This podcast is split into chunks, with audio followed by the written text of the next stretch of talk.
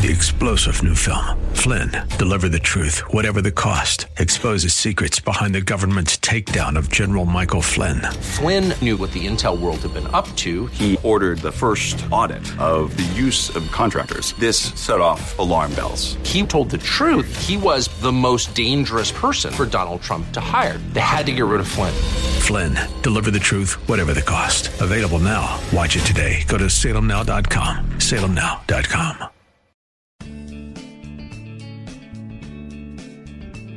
Grace and peace to you, and welcome to Reaching for Real Life with Sean Azzaro, the senior pastor of River City Community Church in San Antonio, Texas.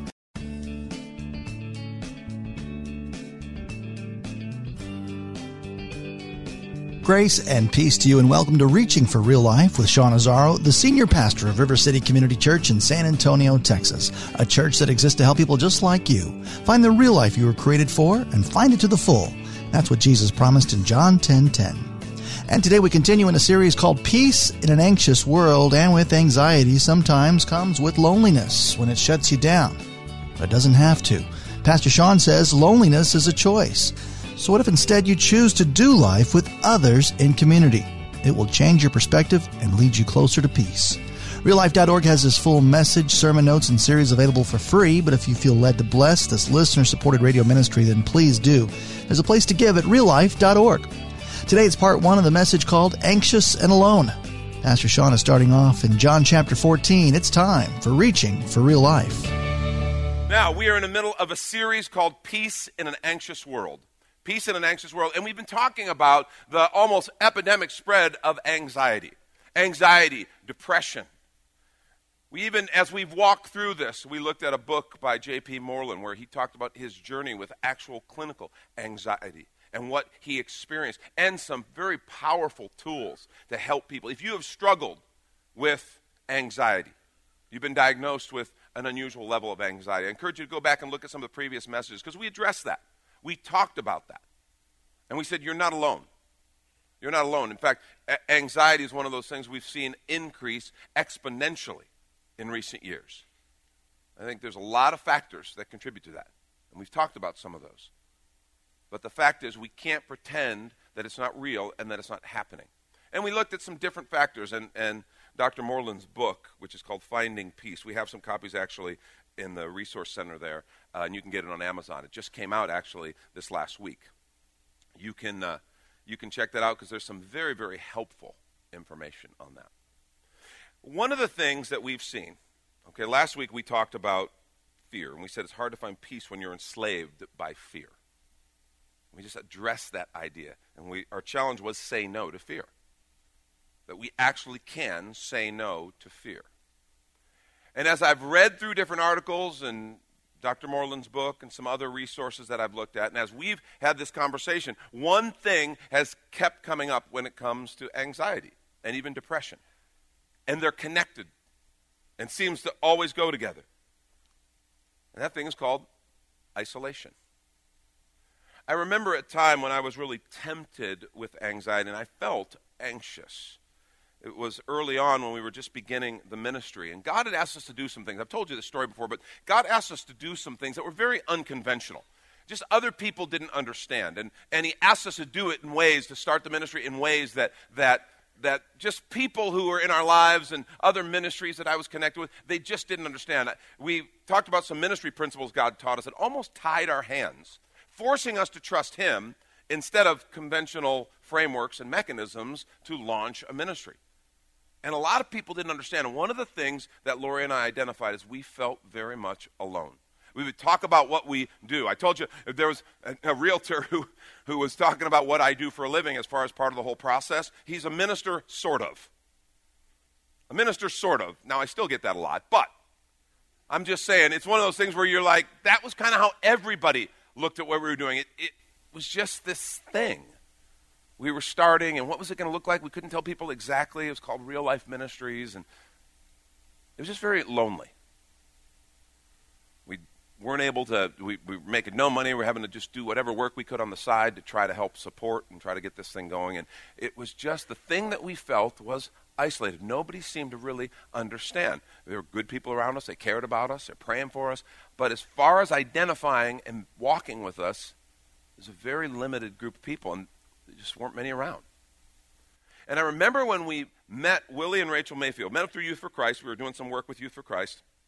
And I met Willie through that, and we started connecting, and the four of us started getting together. And I remember when we shared with them what God was asking us to do. We shared with them about real life ministries, and they said, Wow, God's been saying some of those things to us. We want to be a part of that. And we just started walking together. Very little changed as far as circumstance. In fact, almost nothing changed as far as the circumstances, as far as, as still lacking some clarity, as far as being called to do some very unconventional things. Those things didn't change. But we felt completely different because we weren't alone. Not long after that, I was leading worship at a church, and Joe and Debbie Williman, Bruce and Deborah Witter, and some others began to be a part of what we're doing. And a couple of singles, and uh, Mike and Kim Beckham, some friends of ours, became a part. And we had this little small group of people that was meeting in our home on Sunday nights. Again, still weren't getting paid for what we were doing. Still, financially, things were very difficult. We weren't sure how we were going to make ends meet.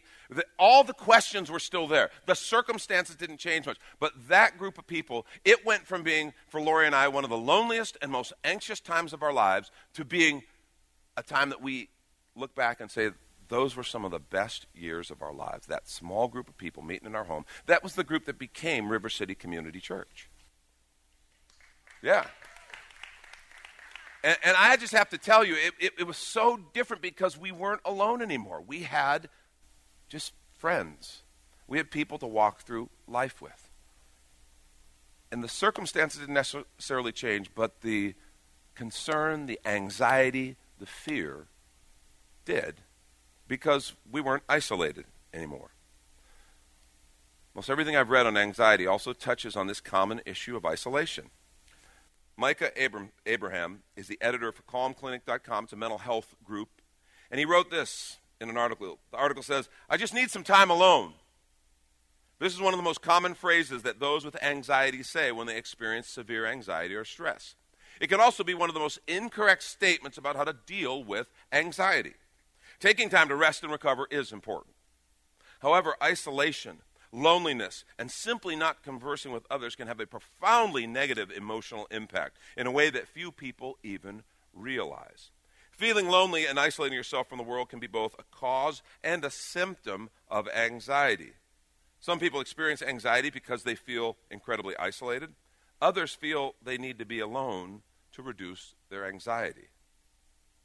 His point is that one of the most pressing and counterproductive instincts of anxiety is isolation and he creates kind of presents this interesting which came first chicken or the egg? Is, is it does my anxiety fuel my isolation and my loneliness? Or does my isolation fuel my anxiety? And the answer in multiple studies is just simply yes. Yes they tend to go hand in hand. And the problem is when we become anxious, and in a world where low grade anxiety is affecting almost everyone, and different levels of anxiety affect all of us at one time or another in our lives, this instinct to say, I got to pull back and isolate is exactly the wrong instinct. It's counterproductive. now, the question that I want to ask is why do we feel isolated? Because, I mean, according to Facebook, Twitter, and Instagram, I've got all kinds of friends.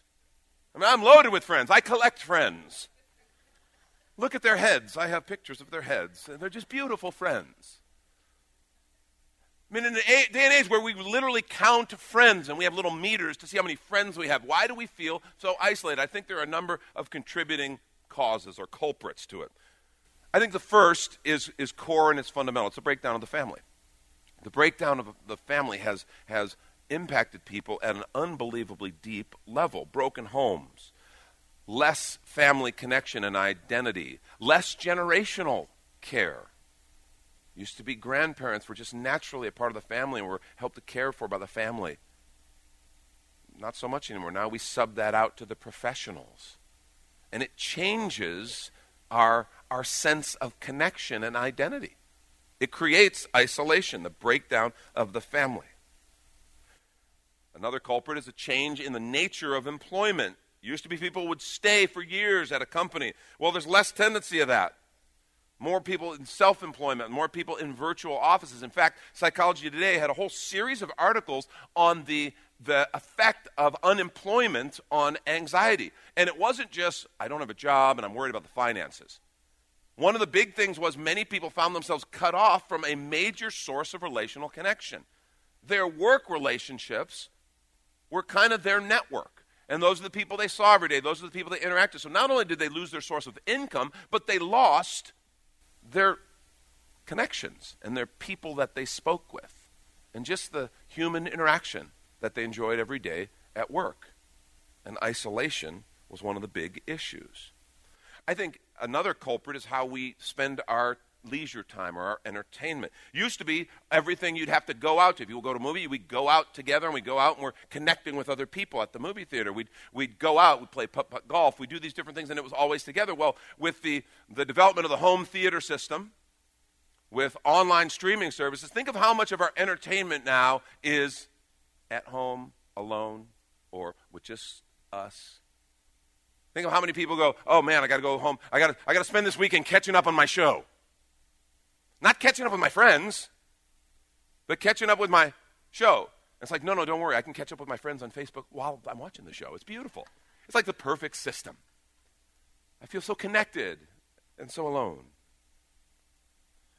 It's funny, even when we are together, Another culprit is our tech, and we talked about this. We've touched on this, but think of, of how much our tech isolates us. If you've ever been a, through a restaurant and watched a family at a table and seen all of them looking at the screen and nobody talking to one another, it's like, oh, that's just heartwarming. Where's Norman Rockwell when you need him? You know? I mean, think about screens. How much of our lives are looking at screens? Family sitting watching TV, everybody looking at screens. At work, we're looking at screens. In my entertainment, I'm looking at screens. I find myself looking at screens all the time. Screens can't have a relationship with you, screens can't listen to you, screens can't show empathy. In fact, a screen can become the view of isolation if we're not careful. And what I want to suggest to you, and the Bible's real clear on this, isolation is not how God made us. And there's a reason as isolation increases, that anxiety increases. And I want to look at that connection. And let's take a quick minute to remind you you're listening to Reaching for Real Life with Pastor Sean Azzaro, a listener supported radio ministry of River City Community Church, in this message called Anxious and Alone. The series is called Peace in an Anxious World, which is available right now on the sermon page at reallife.org. And while you're there, if you've been blessed by this teaching, your financial gift helps this radio ministry continue to help others just like you. You can find that Give tab at reallife.org. And Pastor Sean Azzaro, now an author, invites you to check out his brand new book. 302 Books, a division of Salem Media Group, presents A Pilgrim's Guide to the Spirit Filled Life Rediscovering the Gift of the Spirit, authored by Sean Azzaro, pastor of River City Community Church in San Antonio, Texas. Growing up in and around Pentecostal churches, I really learned to appreciate the role of the Spirit in the life of the believer. But I also saw what I considered to be imbalance and excess in some of our churches when it came to how we taught about the infilling. Now available at Amazon.com, Sean Azzaro shares his most requested teaching and radio broadcast broadcast series in a devotional form, encouraging you to embrace the spirit filled life. I wrote in a devotional style to encourage readers to examine the scripture with fresh eyes and make room for the Lord to speak about the role of the Spirit in our lives. The goal of the whole book is to simply make you hungry for more of the Spirit. Order your copy of A Pilgrim's Guide to the Spirit Filled Life by Sean Azzaro today at Amazon or reachingforreallife.org. And now back to the message Anxious and Alone. This is Reaching for Real Life. Isolation is not, it's contrary to how God made us. We aren't made to be alone. We are made for community. I love this psalm. This is one of the psalms of ascent. They would, they would sing and chant these psalms to one another as they were going up to Jerusalem. And literally, as there's a altitude increase, they're going up to Jerusalem. And they would chant these psalms of ascent, talking about their community, talking about the worship of God as they prepared for the festivals and the celebrations. And Psalm 133, 1 through 3 is one of these Psalms of Ascent. It says, Behold, how good and pleasant it is when brothers dwell in unity. Let me read that again. Behold, how good and pleasant it is, and look at these words, when brothers dwell in unity. Here's how he describes it. He says, It's like the precious oil on the head, running down on the beard, the beard of Aaron running down on the collar of his robes. And if you're just looking at that and have no background or understand what that's talking about, it's like, that's kind of weird. No, until you've tried it, just go home and get some oil and just peanut oil. Dump it right on your head. Oh, it's so refreshing. That's not what it's talking about. We know Aaron was Moses' brother. He became the high priest, the, the father of the priestly line. It's like the precious oil on the head running down on the beard, the beard of Aaron, running down the collar of his robes. This is a quote from the book of Leviticus. It's Leviticus chapter 8, verse 12, and it's talking about the anointing. It's talking about God's presence dwelling there, his, his power, his presence, his consecration, his anointing. God blesses this. And that's what he says when brothers dwell in unity, it's like the oil of anointing running down Aaron's beard, collar of his robes. It's like the dew of Hermon, which falls on the mountains of Zion. You think of this is a desert region, but the dew is refreshing, it's invigorating. Mount Hermon is this huge thing on the landscape of Israel. It's like the dew of Hermon, which falls on the mountains of Zion. For there, note the phrase, for there the Lord has commanded the blessing, life forevermore. Where? Zion? Yes, but also where brothers dwell in unity. Isn't that interesting? For there the Lord has commanded the blessing, life forevermore. Let me pray for us. Lord Jesus, I just pray that you would speak to our hearts.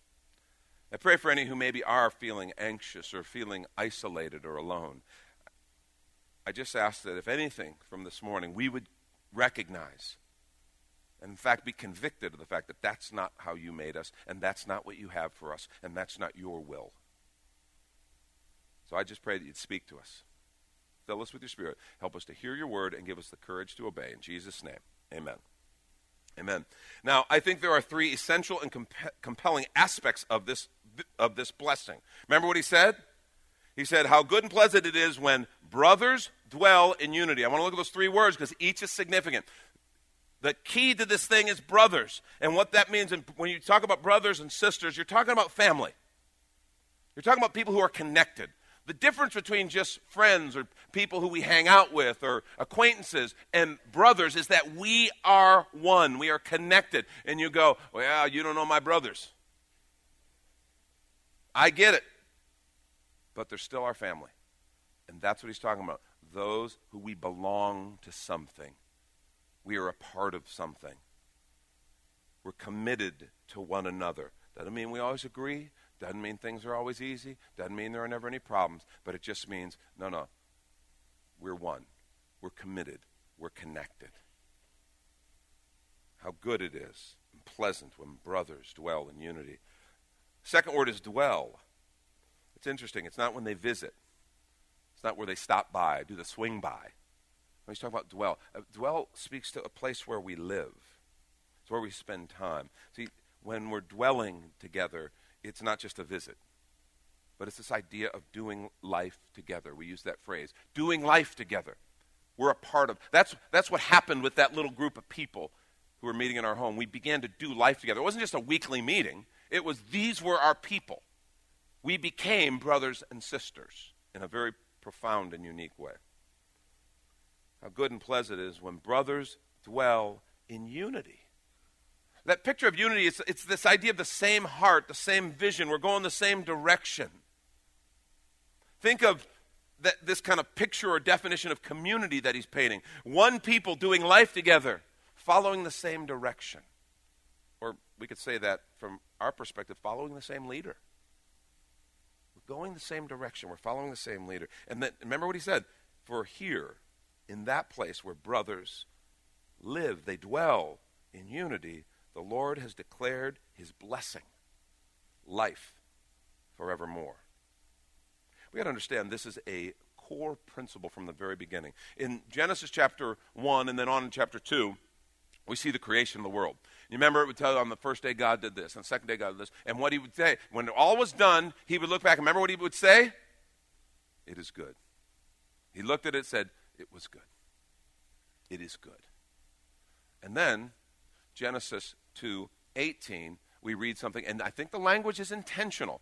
The Lord God said, It is not good for the man to be alone. I will make a helper suitable for him. It's fascinating the way God did this. In fact, he, he has man kind of naming the animals and giving them names, and he notices them coming in pairs There's, there's, he notices that among all the animals, there's male, female. And he also notices that it's like, wait a minute, there's one, two of them. There's one, two of them. There's one, two of them. And then he starts noticing, wait a minute, there's just one of me. One, two, one, two, one. Something's wrong. What's wrong with this picture? and he discovered what God was saying. It is not good for the man to be alone. And God created from the man his partner, his counterpart woman, his wife. But this principle, when God proclaimed, had been proclaiming, it is good, it is good, and when he said it is not good, it's not good for man to be alone. We were not created for isolation. We were made for relationships.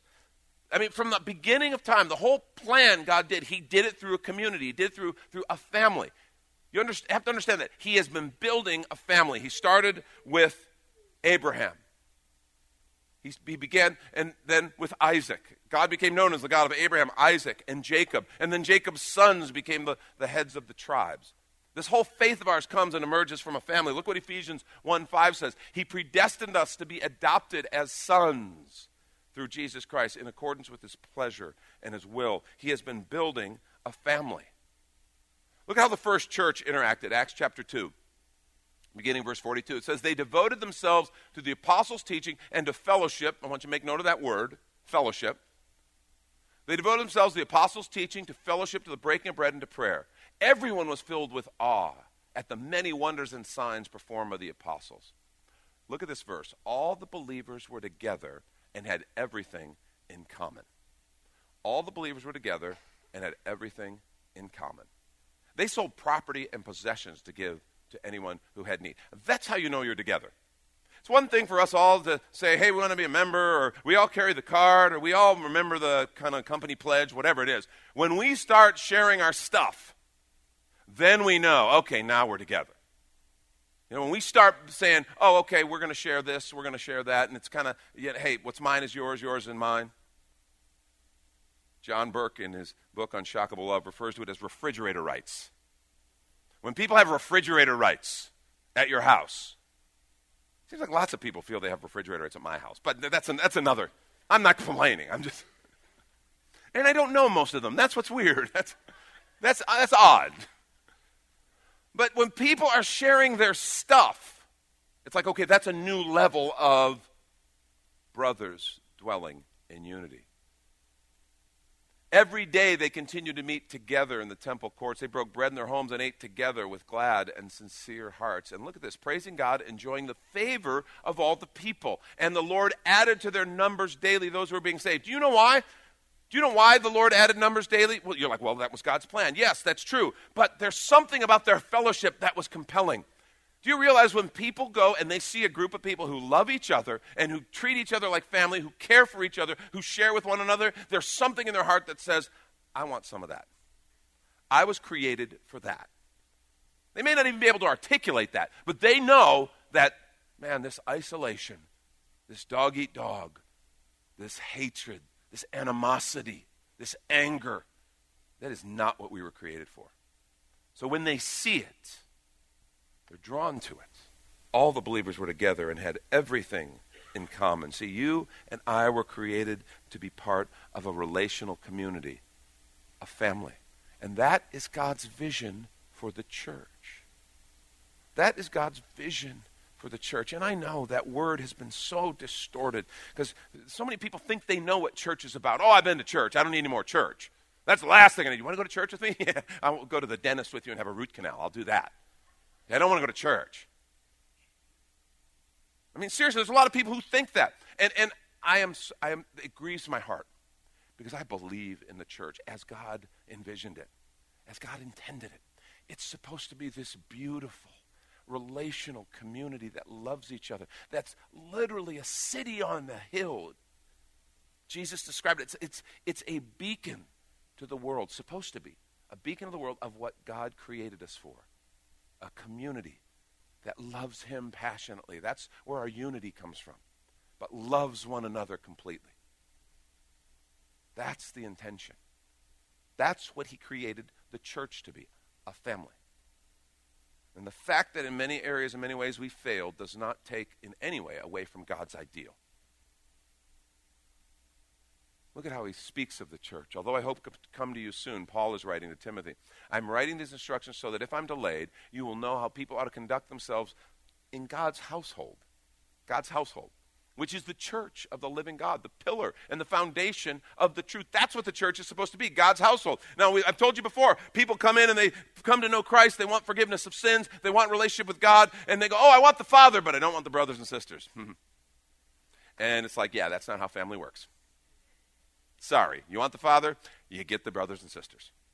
And, and please understand, I am not proposing that any church anywhere on the face of the planet ha- is full of perfect people, because there just are no perfect people. We are all sinners who've been forgiven and loved by a perfect Creator. That's who we are. There are no perfect people, it's just the truth. But there are places where, in His Spirit, we have committed ourselves to loving one another and living like a family. And I really believe that's God's vision. That's Pastor Sean Azzaro. You've been listening to Reaching for Real Life, and if you'd like to hear this full message in the series Peace in an Anxious World, it's available right now on demand at reallife.org. And while you're there, we'd love to hear from you. Send us an email that this program blessed you, or even better, your financial gift helps this radio ministry continue. Please find the Give tab at reallife.org. But of course, you're invited to visit and join us at River City Community Church located on Lookout Road right next to the Real Life Amphitheater. If you'd like to call the church, the number is 210 490 5262. As Reaching for Real Life is a service of River City Community Church. We hope you join us again next time for more Real Life.